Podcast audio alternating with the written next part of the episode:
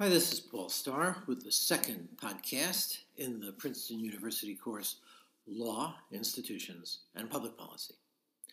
Last week, we talked about two institutions citizenship, as an example of a publicly ordered institution, and contract, as an example of a privately ordered institution in a legal framework.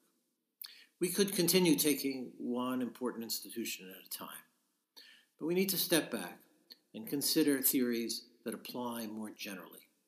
So this week, I'm going to introduce several theoretical perspectives on law and institutional analysis.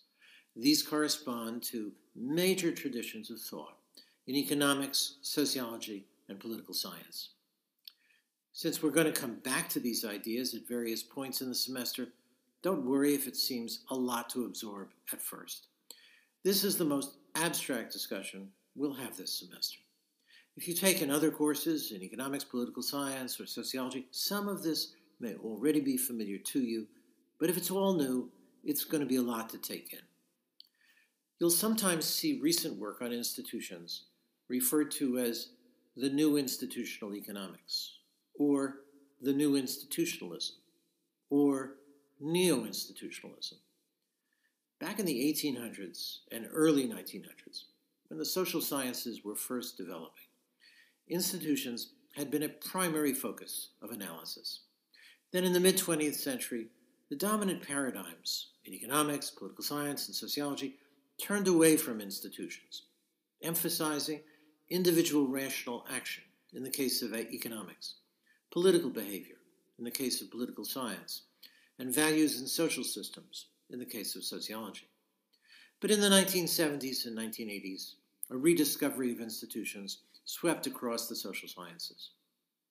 The approaches to institutional analysis that had developed over the past several decades are what we're focusing on. This work on institutions comes in different flavors.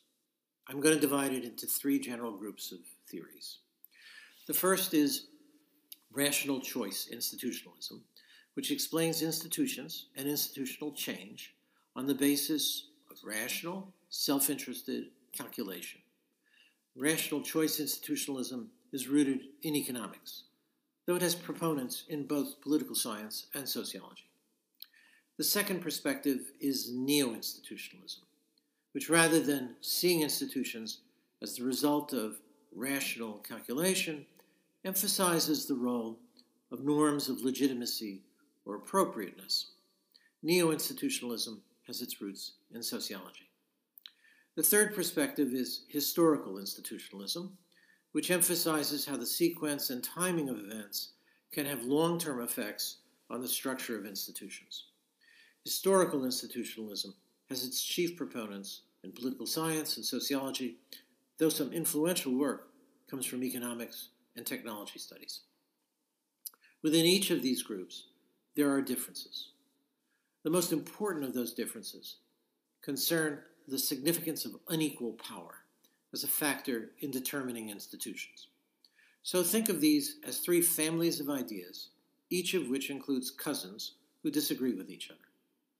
In this podcast, I'm going to counterpose the first two of these theoretical perspectives rational choice theory and neo institutionalism. Then in class on Wednesday, I'm going to focus more on historical institutionalism. The fundamental choice, the fundamental thrust of rational choice institutionalism is to explain the structure of institutions on the basis of self interested individual calculation.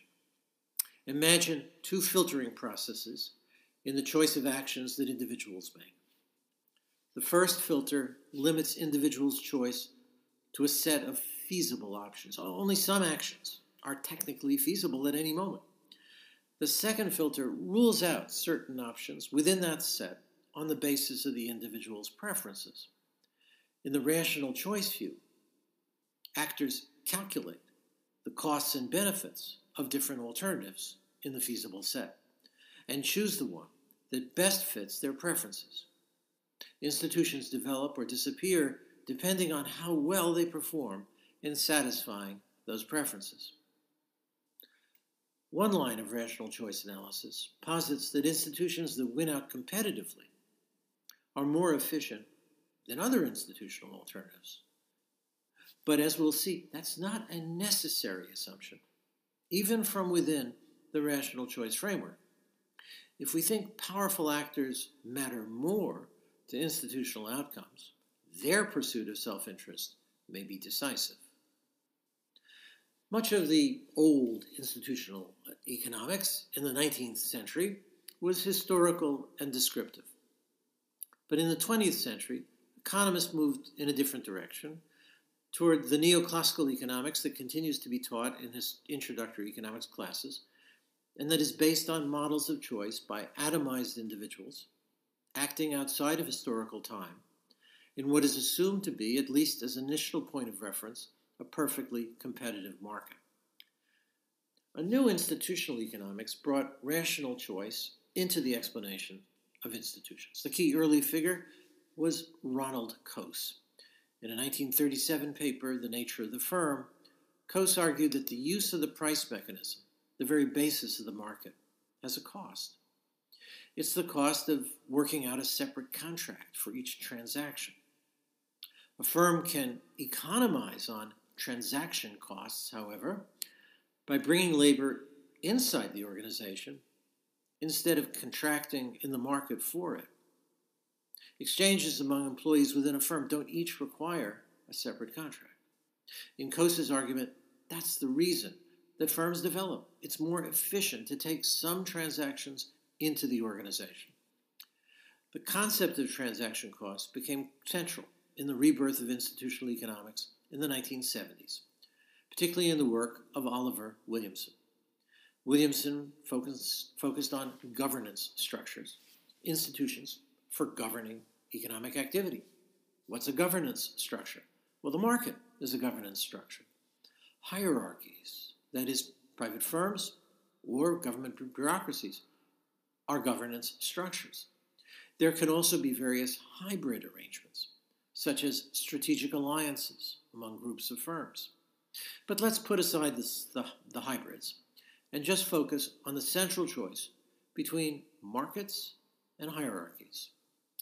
Building on Coase, Williamson argued that two conditions raise transaction costs and, drives, and drive governance from markets toward hierarchies. One of these is greater complexity and uncertainty. The other is the potential for opportunism. That is, the risk that other parties will take advantage of uncertainty by cheating or underperforming. When tasks are more complex, exchanges are likely to be brought from the market into the firm to control opportunism, or if already inside it, to be subjected to more monitoring. So Williamson's focus was on the comparative efficacy with which alternative generic forms of governance, markets, hybrids, hierarchies, economize on transaction costs. How do economists like Coase and Williamson explain institutions? Basically, they argue that the choices made by self interested actors lead to more efficient governance structures. So, let me give you an example of the kind of choice we're talking about. Companies often have to choose between two options one, employ workers to perform a service or produce a good, or two, go into the market and contract with another firm for that good or service. So, let's say you operate a hotel. Do you employ janitors and maids? Or do you outsource that work and contract with a company that provides cleaning services? Or let's say you operate a medical supply company. Do you make N95 masks? Or do you outsource that work, perhaps contract with a company in, say, China? According to the theories I've mentioned so far, the ideas of Coase and Williamson, these decisions about outsourcing are going to reflect the relative efficiency of the alternatives. But there's another possibility, even within the rational choice school. Douglass North, who's the central figure in the new institutional economics, and like Ronald Coase, a winner of the Nobel Prize in economics, follows in the same tradition. But he asks bigger questions about economic systems, political regimes, constitutions, and comes to different answers.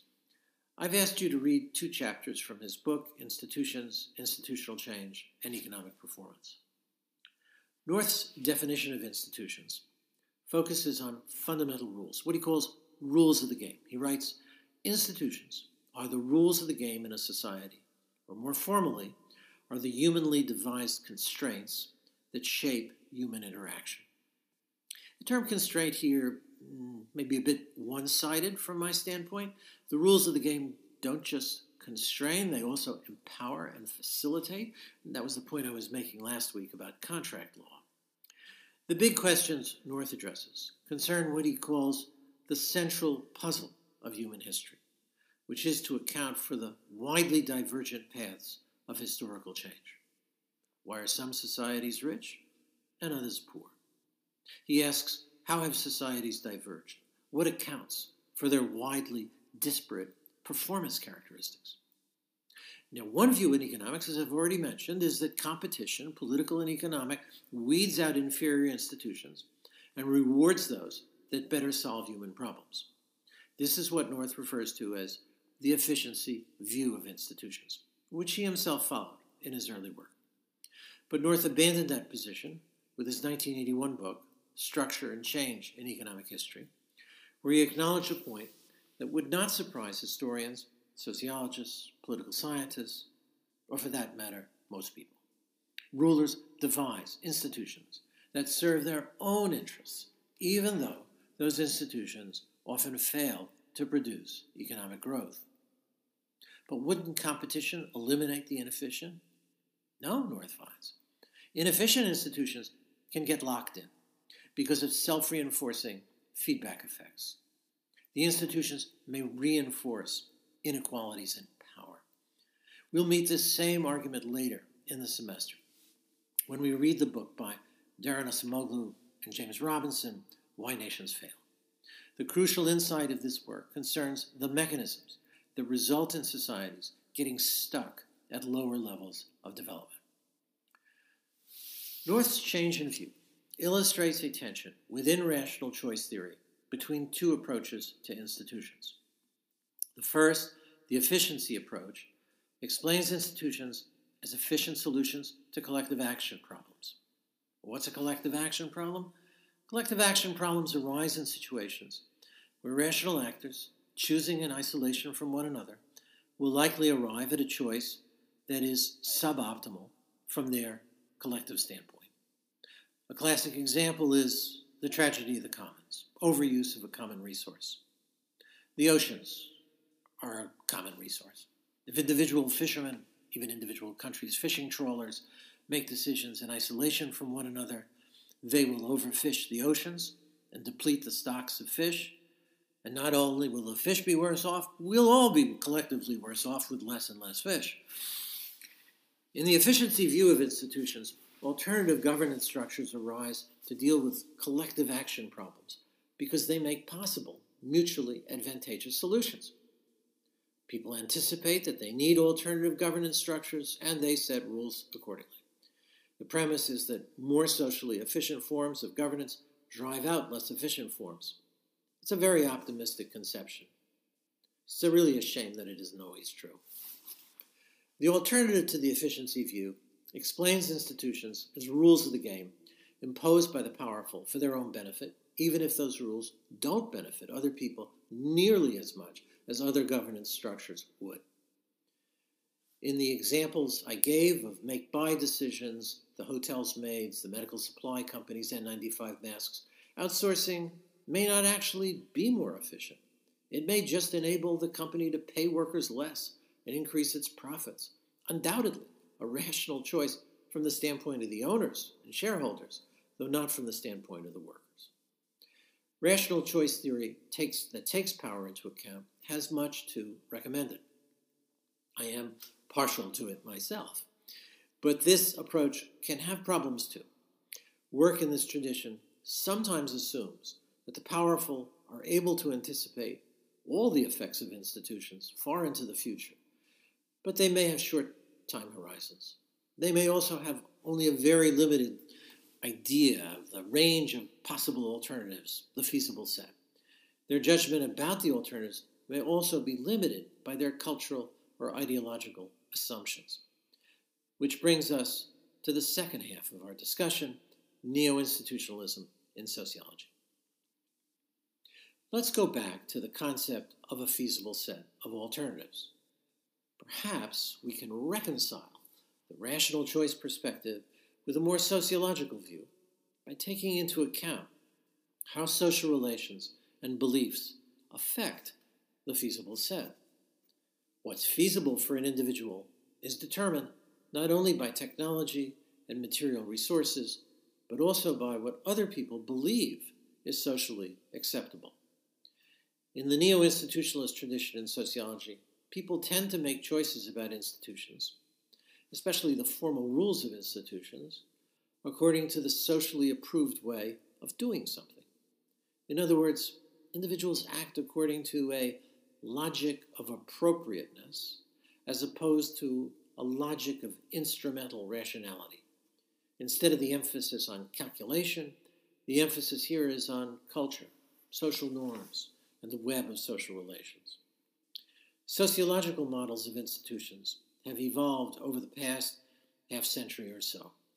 In the mid 20th century, the dominant approach posited a direct connection between general societal values and institutional norms. In this view, societal values dictated the structure of institutions. Institutions were functionally adapted to the dominant values of a society. So, this approach tended to put all the weight of social explanation on social values, usually conceived as national values. For example, a typical argument would say that America is individualistic while France is statist, and that's why institutions in America differ from those in France. Values rule. This approach argued that people internalize values and norms, making those values into personal commitments. And because of those commitments, institutions take a particular form in a society.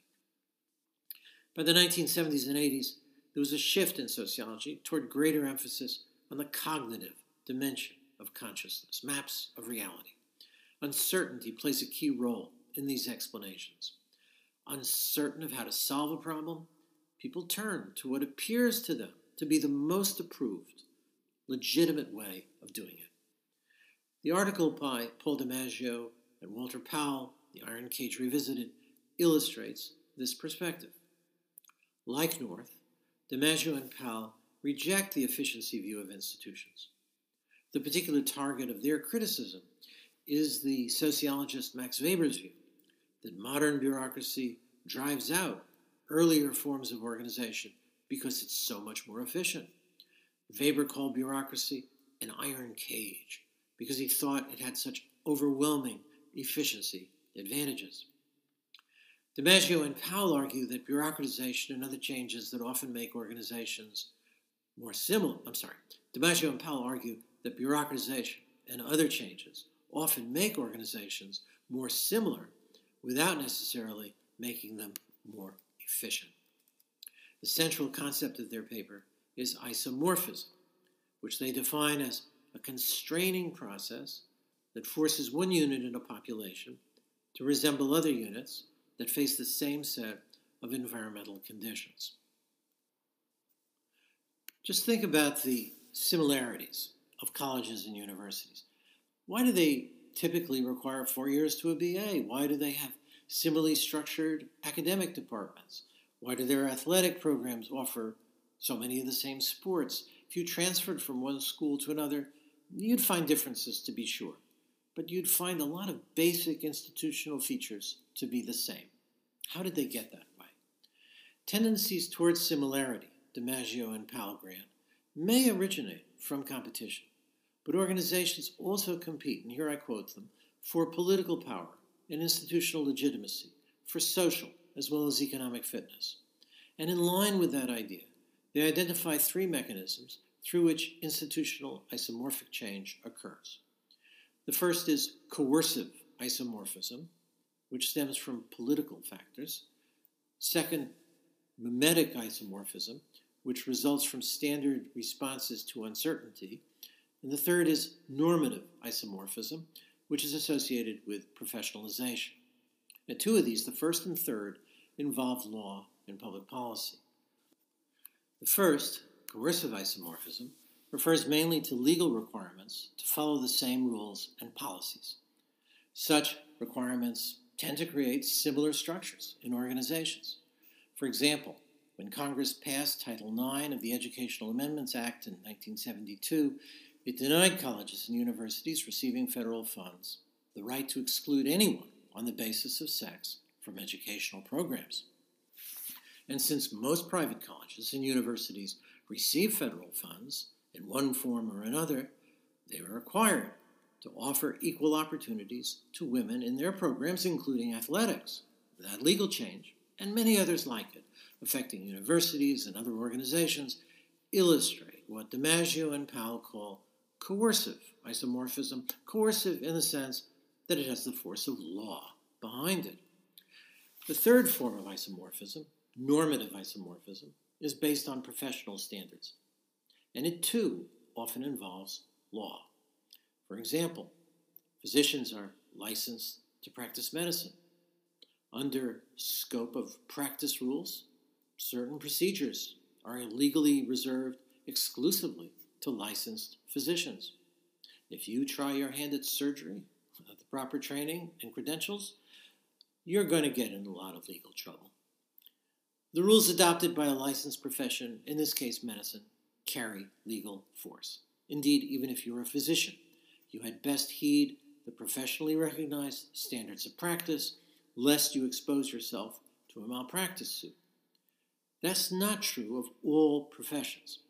For example, most professional journalists recognize certain standards in reporting for identifying and corroborating sources.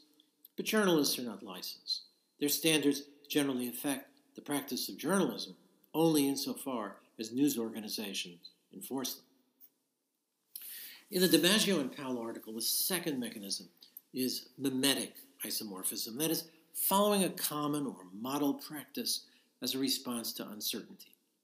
The idea here is that when organizational decision makers are unsure what to do, they tend to imitate others that they believe to be a model. There's no legal compulsion here, just a tendency to follow what others are doing. In my view, DiMaggio and Powell's concept of mimetic isomorphism collapses two distinct processes imitation and learning.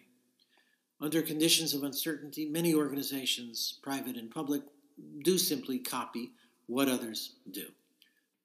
But besides copying, they may also analyze what other organizations do and improve on their results. And in that case, the process is better described as learning than simply copying.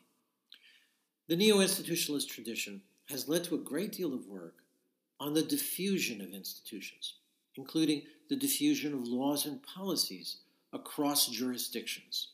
Another way in which neo institutionalist theory is relevant to our course. For example, as we'll discuss later, the practice of writing constitutions diffused around the world in the 19th and 20th centuries. Constitution writers often adopted many of the same provisions, often the same language. More recently, the institution of judicial review, that is, courts empowered to strike down laws or administrative rulings, diffused across governments. Just as epidemiologists try to understand the spread of a disease, so social scientists are interested in understanding how institutions propagate internationally. Here, the neo institutionalist account of institutional isomorphism is useful. Many countries adopt laws and policies to conform to international standards. Sometimes there's an element of coercive isomorphism. For example, when countries adopt certain policies to satisfy the World Bank or other lenders. Sometimes there's an element of normative isomorphism when a country is influenced by professional standards, say public health standards adopted by the World Health Organization. Sometimes there's an element of organizational learning, where countries try to build on others' experience. And sometimes there's an element of mimetic isomorphism, imitation under uncertainty. Neo institutionalist work often tends to be highly skeptical of the rational basis of formal institutions. Neo institutionalists uh, tend to see the adoption of rules and practices as arising from ideas of legitimacy rather than effectiveness, or efficiency. To go back to the earlier example of outsourcing decisions, the neo institutionalist would not be surprised to find that some countries, some companies, outsource production even when it isn't entirely rational for them to do so. For example, when companies rely on global supply chains, they expose themselves to risks from disruptions around the world that they wouldn't be exposed to if they kept production at home. My earlier mention of a medical supply company outsourcing the production of N95 masks to China was not a random choice. That turned out to be a huge problem for the United States in early 2020 when China and other countries stopped exporting N95 masks because they needed them at home in the fight against the COVID 19 pandemic. Neo institutionalist work is often skeptical about another important point whether formal rules, including laws, actually do shape social and economic activity. To conform with the demands of the World Bank, a country may adopt an anti corruption law, but corruption may not stop. To conform with international norms, a government may adopt a constitution promising free speech and other rights, but continue to suppress dissenters. Laws may sometimes just be window dressing, useful fictions.